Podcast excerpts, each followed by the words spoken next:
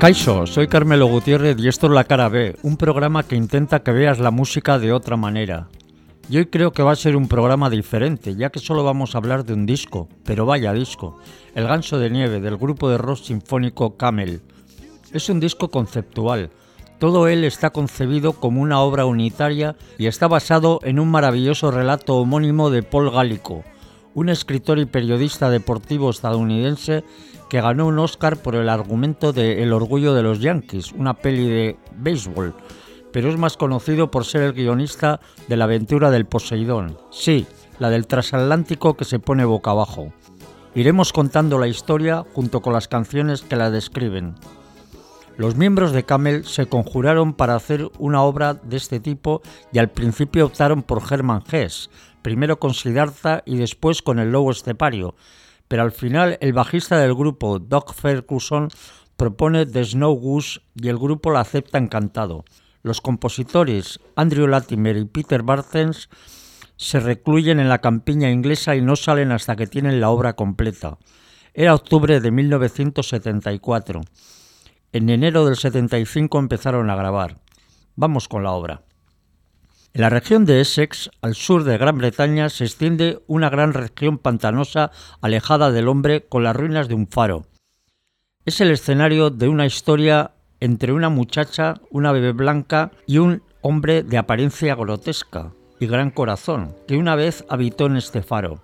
Hablamos de El Gran Pantano, de Gris Marsh,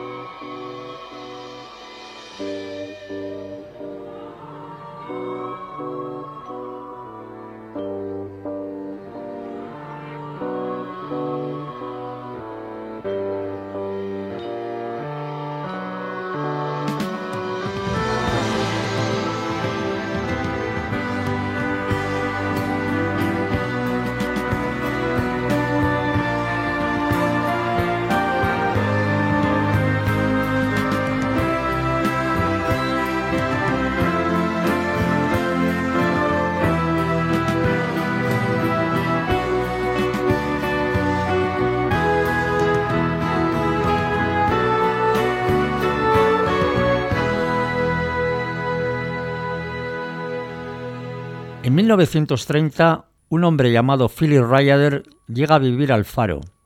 Su aspecto es grotesco, con enorme barba, jorobado y un brazo pequeño y torcido como la garra de un ave.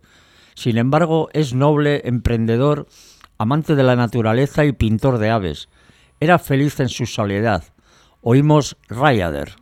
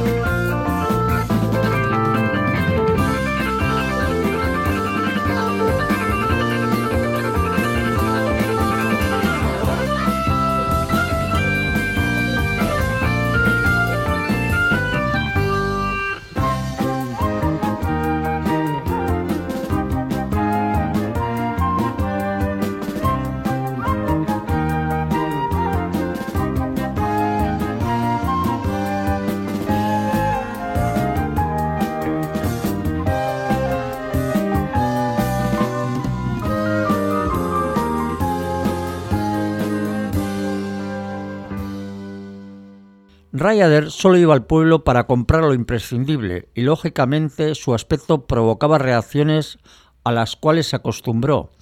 La pieza que escucharemos ahora es muy expresiva.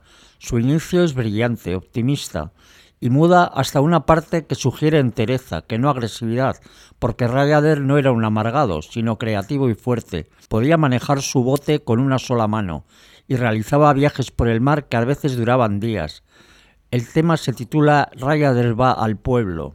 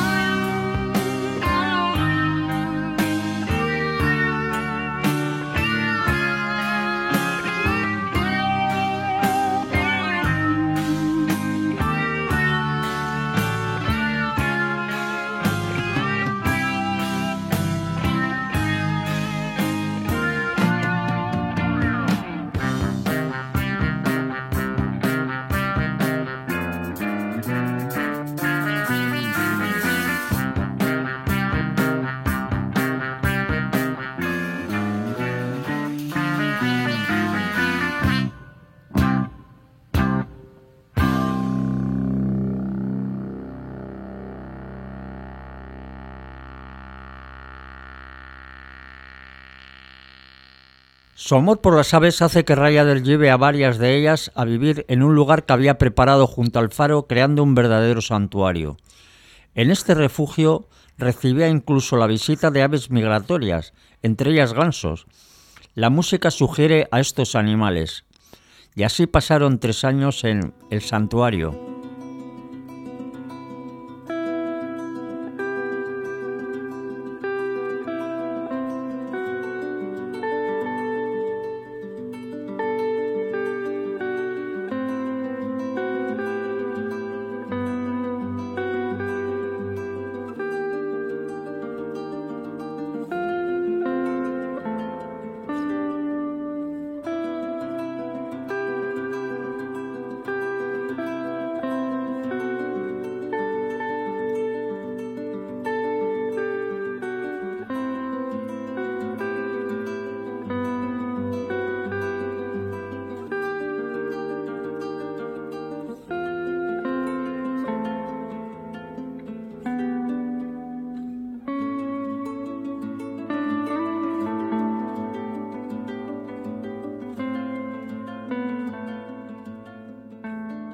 Como vemos, los temas del ganso de nieve son muy descriptivos. Seguimos.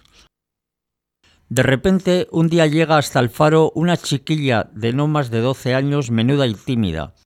Con gran miedo llama a la puerta del hombre cuyo aspecto tanto le asustaba y del que tantas leyendas se contaban en el pueblo de pescadores donde vivía. Cuando Rayader abre y le pregunta amablemente qué desea, la niña le muestra lo que carga en los brazos, una gran ave blanca. La niña era Frida.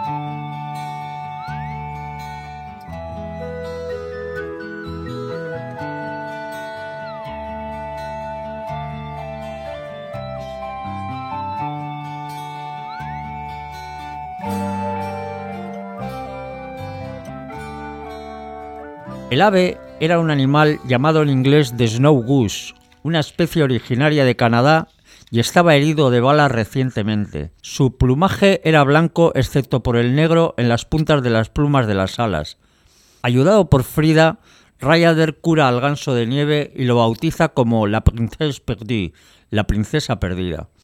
A partir de entonces y por invitación del hombre, la niña se convierte en visitante asidua del faro para ver al ave, Oímos El ganso de nieve, el tema más recordado del disco.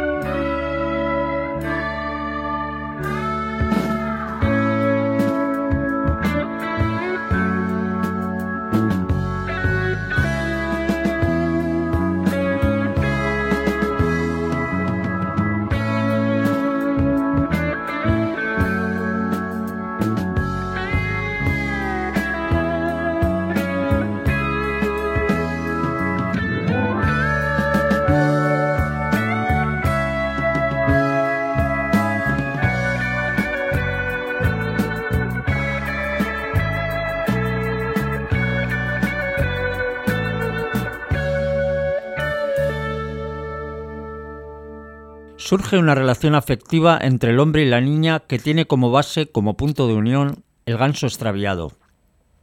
Al fondo de la música se escuchan unos curiosos arpegios interpretados por fagot, oboe y clarinete que sugieren los torpes movimientos del ganso. Así queda descrito cómo es la relación entre estas personas está implícita el ave. Es un tema llamado amistad, friendship.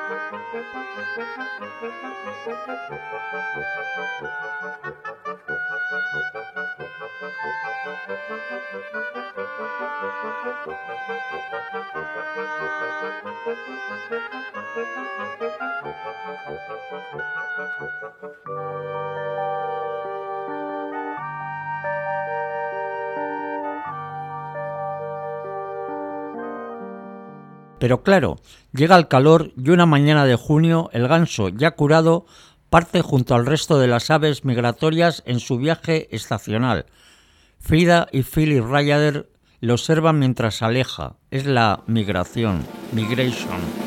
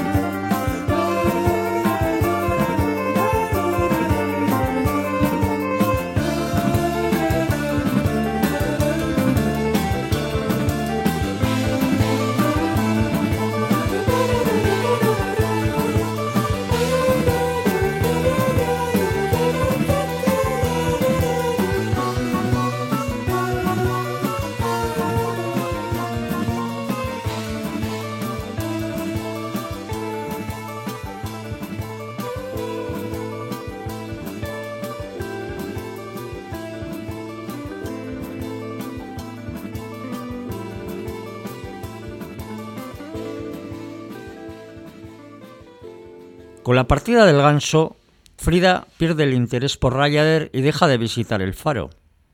Philip se queda nuevamente solo, tal vez más solo que antes porque Frida le daba alegría para seguir viviendo. Ese verano pinta un cuadro con la imagen de una niña que sostiene en sus brazos una herida.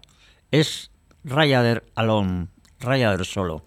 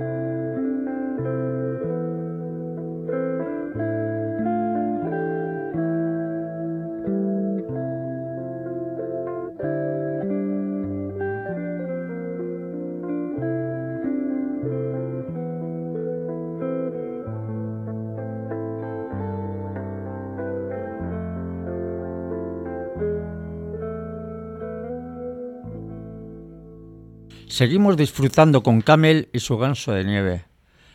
A mediados de octubre, Ryder observa un punto en el horizonte que se va agrandando hasta convertirse en un hermoso ganso blanco. La princesa perdida había vuelto. En esta pieza esto se evoca con el aumento progresivo del sonido, como el ave que se acerca. Le sigue una parte que podríamos llamar el regreso y que describe la alegría del hombre y quizá también la del ganso. Ryder manda avisar a Frida y ella renueva sus visitas al faro. Así pasa el tiempo que está marcado por las partidas y regresos estacionales del ave. Philip y Frida caen en un ritmo natural en el que cuando está el ganso ella es una visitante frecuente y cuando se marcha ella también se ausenta. Pero un año el ave no vuelve y Rayader está descorazonado. Cuando a la siguiente estación la princesa perdida vuelve de nuevo, avisa a Frida que se presenta para asombro de Philip transformada en toda una mujer. Una mañana de 1940, cuando Europa estaba en plena guerra, los dos observan el inicio del vuelo migratorio del ave, pero súbitamente regresa a tierra y no lo vuelve a intentar. Philip piensa que no se irá más porque este es ahora el hogar que ha elegido. Frida, sin embargo, siente que el encanto que el ave ejercía sobre ella ha desaparecido y se despide rápidamente para tristeza de Ryder, que solo puede decir tristemente Adiós Frida. Escuchamos el tema El vuelo del ganso de nieve.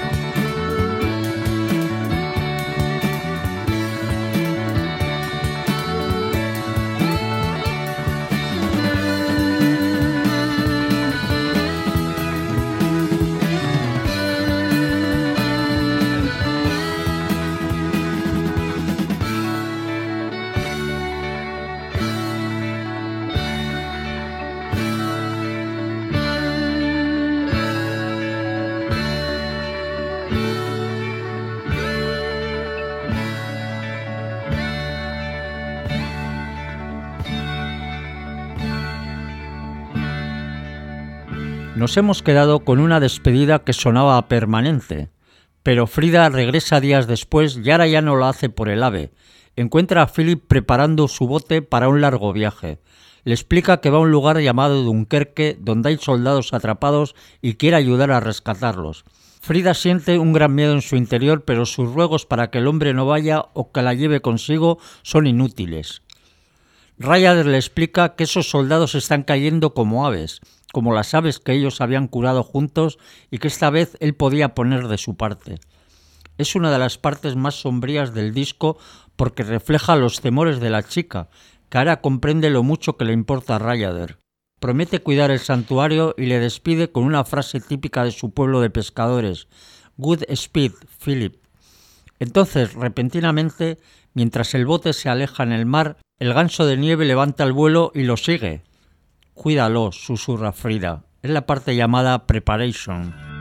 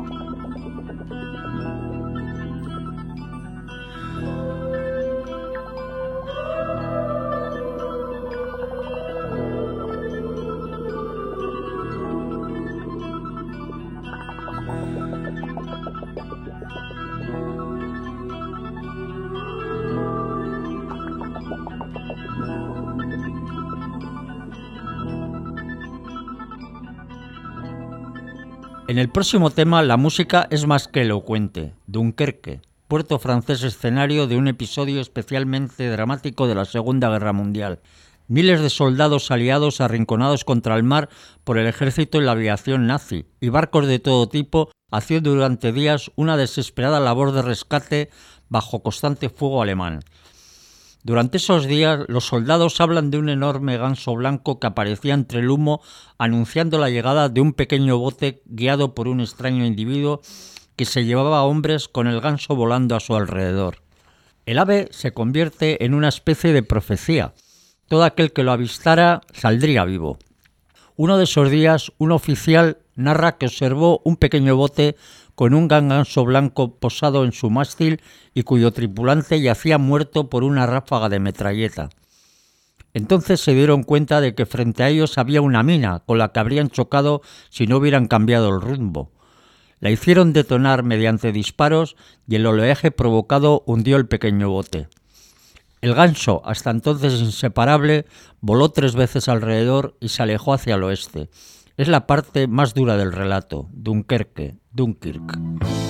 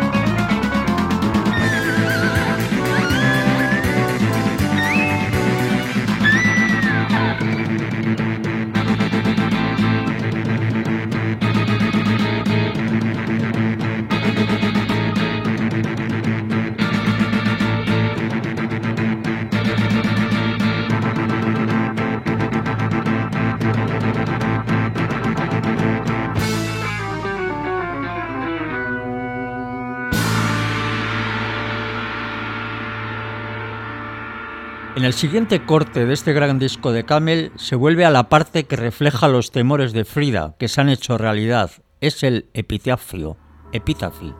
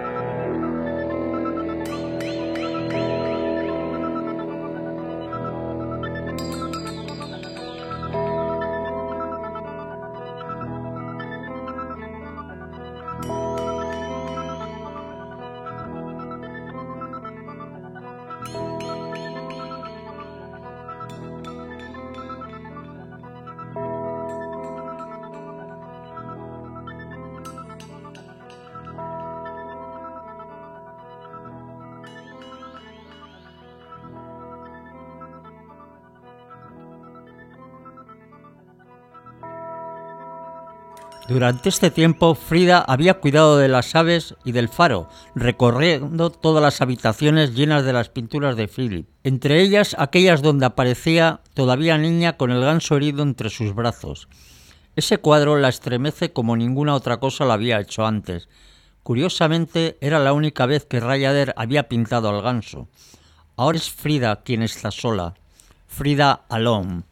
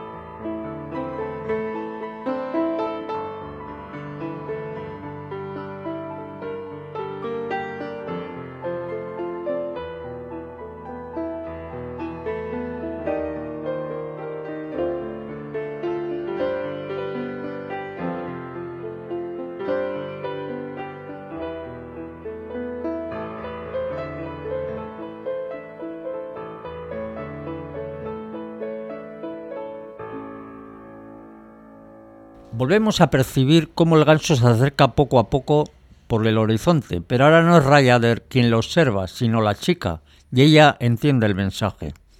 Todo su amor se manifiesta con lágrimas en los ojos. El ganso de nieve da una última vuelta muy cerca del suelo y luego comienza a ascender y alejarse. Frida ya no veía al ganso, sino el alma de Rayader despidiéndose para siempre. Luego entra al faro, toma la pintura que Philip había hecho de ella, la estrecha contra su pecho y se dirige a su hogar. Se repite la melodía que marcó el inicio de su relación. Se cierra el círculo. Cada noche, durante muchas semanas, Frida iba a alimentar a las aves. Una mañana un piloto alemán confunde el faro con un objetivo militar y lo destruye. Cuando la chica llega esa tarde se encuentra con unas pocas ruinas y las gaviotas revoloteando. El tema se llama La princesa perdida.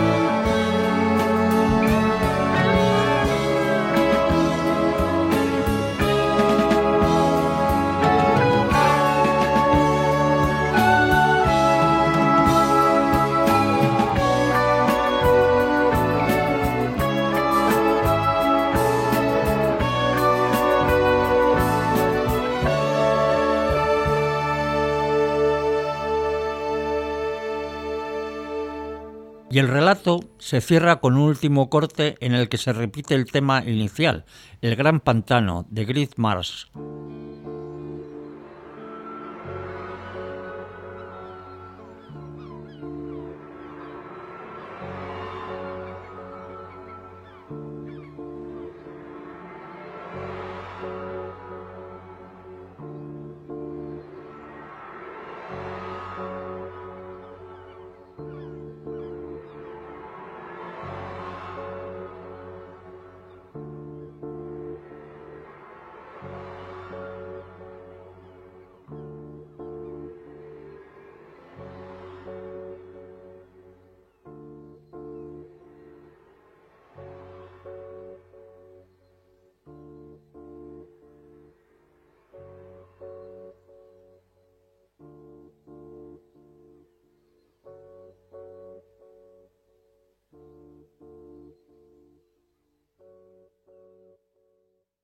Como habréis comprobado, esto ha sido una cara B distinta a la habitual con una gran obra de un gran grupo, Camel.